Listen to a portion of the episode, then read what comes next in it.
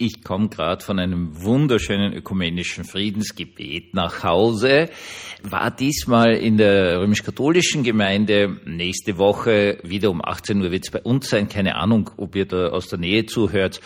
Dann lade ich dazu ein. Wir werden, da es minus sieben Grad hat, äh, in, die, in den Gemeindesaal gehen, weil wir waren jetzt auch nicht in der Kirche, sondern in einem kleinen Raum im römisch-katholischen Voramt. War total nett. Sesselkreis, Kerzen, ganz, ganz wunderschöne Gebete vorbereitet von der römisch-katholischen Kollegin, eine ganz junge Pastoralassistentin, die Frau Magister Lisa Stockhammer. Ganz eine gute, muss man jetzt wirklich sagen, ganz eine gute, ist so ein Vergnügen, mit der jungen Dame zusammenzuarbeiten. Und das tut einfach gut, so ein, ein abendliches Treffen, gerade in der Adventszeit mit der starken Ausrichtung auf Frieden und heute auch natürlich, was die Dunkelheit überwindet war einfach schön. Gönnt euch doch sowas. Also, wenn ihr in der Nähe seid, kommt doch zum, äh, heute in einer Woche zu uns in die evangelische Kirche in die Martin-Luther-Straße 1. Cooler Adresse, stimmt's? Oder geht's dort irgendwo hin, weil das gibt's eh überall, so eine abendliche Runterkomm-Geschichte mit netten Menschen und es ist ein Traum. Ja, ich sag's dir ganz ehrlich, es ist ein Traum. Herzlich willkommen zum Tagebuch eines Pfarrers von eurem Hans Spiegel aus St. Veit an der Glan. Du, äh, das ganze Podcastchen heute heißt Katastrophe, Panik, Zusammenbruch. Ähm, es fällt mir wirklich ein bisschen schwierig, das zu sagen in dieser völligen Relaxedheit, die ich jetzt da drauf habe. Es ist einfach so wunderschön gewesen. Aber sagen wir uns ehrlich, also äh, die österreichischen Nachrichtensendungen beschäftigen sich ja jetzt nur mit die paar Deppen im EU-Parlament, die sich haben bestechen lassen. Und die haben das dann aber wenigstens also vollkommen unauffällig gemacht. Verstehst? Zuerst reden sie gegen Katar und die, die WM und die ganz viel und die Ausbeutung der Arbeitskräfte und bla bla bla. Und plötzlich, plötzlich sind die auf, total auf der Seite von Katar. Also schlagartig. Ja. Das ist sowas von unauffällig, das kannst du ja gar nicht vorstellen. Also, du hast da eine Handvoll Deppen, die sich haben bestechen lassen. Und jetzt passiert eben was ganz, ganz Spannendes. Eine Handvoll Deppen, die sich haben bestechen lassen und das dann noch unglaublich Botschaft gemacht haben. Also sowas von Botschaft, ja.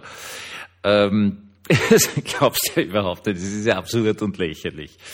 Und du hast aber 705 EU-Abgeordnete. Und natürlich hast du unter 705 äh, Menschen ein paar Deppen. Und wahrscheinlich ein paar Betrüger. Und wahrscheinlich ein paar wirklich ungute Leute. Vielleicht hochaggressive, bis hin zu, was weiß ich, was tuende Menschen. Das, meine Lieben, ist also unter 705 hast du eine Handvoll ungute Typen. Also, jetzt sagen wir uns einmal ganz ehrlich. Das ist ja so. Ja, da brauchen wir jetzt nicht drüber reden. Das ist einfach so. Und jetzt ist also die österreichischen Nachrichten, dann habe ich noch geschaut, so, was die deutschen Nachrichten so treiben, die sind noch ärger drauf als die österreichischen. Irgendwie ARD und ZDF wahnsinnigste, äh, also in den normalen Nachrichten drinnen, die sind ja nicht so lang, die sind 20 Minuten oder so irgendwie. Machen wir dann gleich mal acht Minuten über eine Handvoll Deppen. Muss das sein? Hat das irgendeinen Sinn? Warum berichtet man nicht, was die sonst tun? Warum wird über dieses EU-Parlament, und es ist irrsinnig wichtig, und da geschehen wirklich tolle Geschichten dort, da wird ganz viel gearbeitet und geleistet, warum wird das nicht berichtet, sondern, ja, ein paar Deppen haben sie bestechen lassen, haut es aus, steckt es ins Gefängnis, eine Ruhe ist. Äh, berichtet doch über das Reale. Nächster Punkt, der mir ganz, ganz stark aufgefallen ist, das ist zumindest in den österreichischen Nachrichten so, äh, Zuhörer in anderen Ländern dürfen jetzt auch in die Panik verfallen, weil es gibt jetzt kein Gemüse mehr im Winter. Verstehst? Es gibt einfach kein Gemüse mehr, weil die, die Erwerbsgärtnereien, die haben riesige Glashäuser, die müssen es natürlich im Winter beheizen, no, na, und äh, das Licht, ganz starkes und so weiter und so fort, damit die Pflanzen halt wachsen.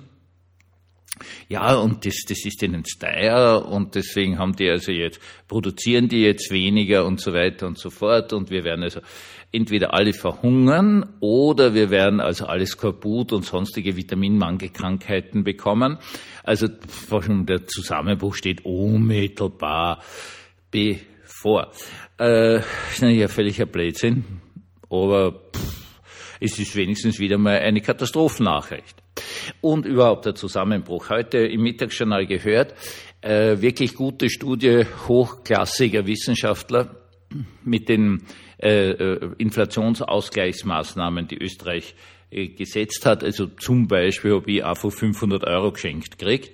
Schmoren, die, die habe ich nicht geschenkt gekriegt. Ja, das sind ja meine Steuergelder. Um ehrlich zu sein, also ich habe sozusagen eine 500 Euro äh, Gutschrift bekommen auf meine Steuern, die ich zahle. Und alle anderen auch natürlich, okay.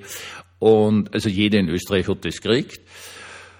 Und ich war da ein bisschen überrascht drüber, um ehrlich zu sein, hab mich dann schon gefreut. Also so übersiedeln, da brauchst du eh immer neue Sachen und so weiter, schon okay, ja, aber ich meine, also ich sag's ganz ehrlich, wenn Sie es nicht weiter sagen, ich wäre nicht verhungert, wenn ich die 500 Euro nicht gekriegt hätte. Und dann gibt's jetzt eine Strompreisbremse und was weiß ich, was es jetzt alles gibt. Äh, plus der Tatsache, dass jetzt die Gehaltsverhandlungen laufen, die halt dann, ich vermute, ab 1.1. gültig werden.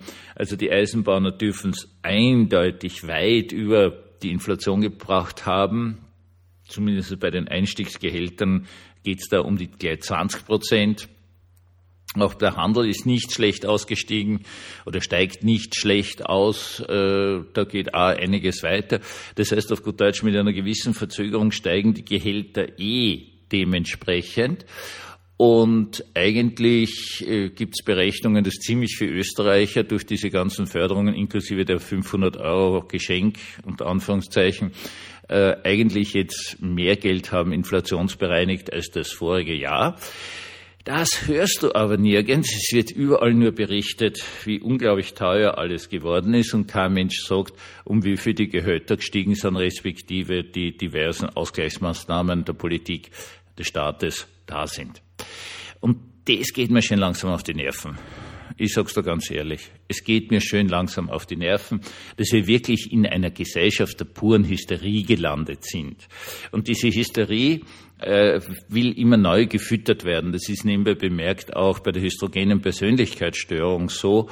Ähm, das sind ja nicht nur Leute, die sozusagen auszucken, sondern sie suchen sich auch immer irgendeinen Grund auszuzucken. Und das ist alles ungesund und es ist blöd und es verhaut das Leben und es ist einfach nicht lustig. Äh, ich weiß nicht, warum das so ist. Geht es uns zu gut? Ich darf das jetzt nochmal sagen, dass wir die reichste Gesellschaft aller Zeiten sind. Ich darf das auch sagen jetzt mit 61, dass wir einen unglaublichen Zuwachs an Reichtum hatten, was sehr, sehr, sehr gut ist, weil wie ich ein Kind war, habe ich dann irgendwann im Gymnasium mitbekommen, dass äh, viele meiner Klassenkollegen wirklich äh, froh waren, wenn es einmal in der Woche ein Händel gegeben hat und ansonsten nur diese furchtbaren Wiener Mehlspeisen, die eigentlich aus, aus Mehl, Fett und Zucker bestanden haben, weil das halt das Billigste war. Ich habe dann erst mitgekriegt, dass die Gemeindebauten, die von außen extrem schön ausschauen, gibt's ja ganz viel Literatur, äh, Architekturbücher darüber, in Wirklichkeit Einzimmerwohnungen waren. Ein Zimmer, das ganze Familie in ein Zimmer okay, äh, was, was für mich alles unvorstellbar war und ja, Gott sei Dank, das ist weg, das gibt's nicht mehr. Also das ist wunderbar, ja, ist traumhaft. Ist es einfach so, dass wir so eine Angst haben, dass das weg ist? Haben wir schon eine geradezu perverse Lust entwickelt am Untergangsszenarien? Oder könnte es was Zweites geben? Wir erwähnen es ja immer wieder auch, mich interessiert ja Geschichte sehr.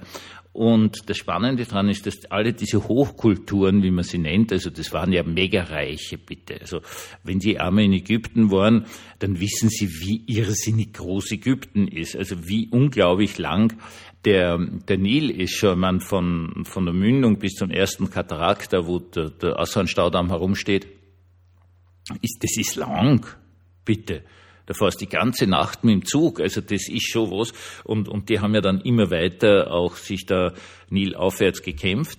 Und das war ein wahnsinniges Reich und es ist aber immer wieder zusammengebrochen. Nil ist was ganz Besonderes, das Ägypten, äh, die leben einfach von dem Wasser des Nils und da gibt es einen Zusammenbruch, da hast dann, was weiß ich, 300 Jahre, pff, ist eigentlich nichts und dann entsteht wieder ein neues Reich. Und dann bricht es wieder zusammen, entsteht wieder ein neues Reich. Äh, das funktioniert so, ja. Und wenn du jetzt woanders hinschaust, zum Beispiel Zweistromland, also Mesopotamien, da war das immer sehr abwechselnd. Einmal waren die im Süden, die, die alle anderen zur Sau gemacht haben, dann waren die, die eher weiter Strom aufwärts gehabt haben, die alle zur Sau gemacht haben. Dann sind von oben die Perser runtergekommen, von oben vom iranischen Hochland und haben alle zur Sau gemacht und so weiter und so fort. Und alle diese Hochkulturen sind auch wieder zusammengebrochen. Das vielleicht bekannteste Beispiel ist China. China war 1700 das reichste Land auf der Welt technologisch am weitesten entwickelt, äh, beste Verwaltung und so weiter und so fort. Äh, und, und die Europäer haben nur gestaunt, nur gestaunt, wie sie dorthin kommen sind, in ein total perfekt organisiertes Land, die hatten Buchdruck, die haben Papiergeld gehabt, die haben äh, Literatur gehabt, die haben Schulen gehabt und so weiter und so fort. Und die Europäer, okay, das ist aber schon genial hier. Ähm, um 1900 war der Staat so abgewirtschaftet, das, das haben sie wieder mal gegenseitig alle umgebracht. Das ist die Zeit dieser, dieser kämpfenden Warlords, irgendwelche Generäle oder irgendwelche Leute, die irgendwelche anderen Leute versammeln und einer Quer in die Hand drücken, haben sich dann alle gegenseitig umgebracht und so weiter und so fort, bis dann die Japaner kommen sind und so weiter und so fort. Und äh, alle Reiche brechen auch wieder zusammen. Haben wir vielleicht in Wirklichkeit ein Gefühl dafür, dass dieses europäisch-amerikanische Imperium, das in Wirklichkeit die Welt beherrscht. Ja, die Russen dürfen auch mitspielen, weil die sind auch noch Europäer, aber die, die hängen da so ein bisschen nach, die, die sind noch nicht so äh, Vollkapitalisten wie alle anderen. Ähm, dass, dass das jetzt bedroht ist, dass das unter Umständen auch zusammenbrechen könnte. Nur die Antwort darauf ist, mit Lust am Untergang hat noch niemals irgendwas zum Positiven gewendet. Eine Sache wendet etwas zum Positiven, dass man mal schaut, was man alles hat, dafür dankbar ist, es genießt und sagt, okay, und jetzt arbeiten wir weiter. Meine Lieben, bitte lasst euch nicht deppert machen. Anders kann man es nicht mehr ausdrücken. Es gibt eine Lust am Untergang, eine Lust an der Katastrophe, vielleicht so wie sich pubertäre Menschen irgendwelche Horrorfilme anschauen und, und sagen, wie, wie super das ist, dass der Kettensägenmassaker oder was weiß ich was für Furchtbarkeiten. Und das brauchen wir als Erwachsene nicht mehr. Okay, da kann man sagen, das ist, na, wir haben genug Herausforderungen. Und, und das ist das Entscheidende, der liebe Gott hat uns so genial gebaut, dass wir Menschen ultra anpassungsfähig sind, dass wir dazu imstande sind, eigentlich mit allen Herausforderungen fertig zu werden, unter einer Voraussetzung, das heißt eigentlich sind es zwei. Das erste ist, wir sind irgendwie dazu imstande, zusammenzuarbeiten. Und Nummer zwei ist, wir wollen es überhaupt. Meine Lieben, lasst uns einfach im Glauben an Gott und seine Gnade und seine Vorsehung miteinander Richtung Zukunft gehen. Einen wunderschönen, gesegneten Abend uns allen.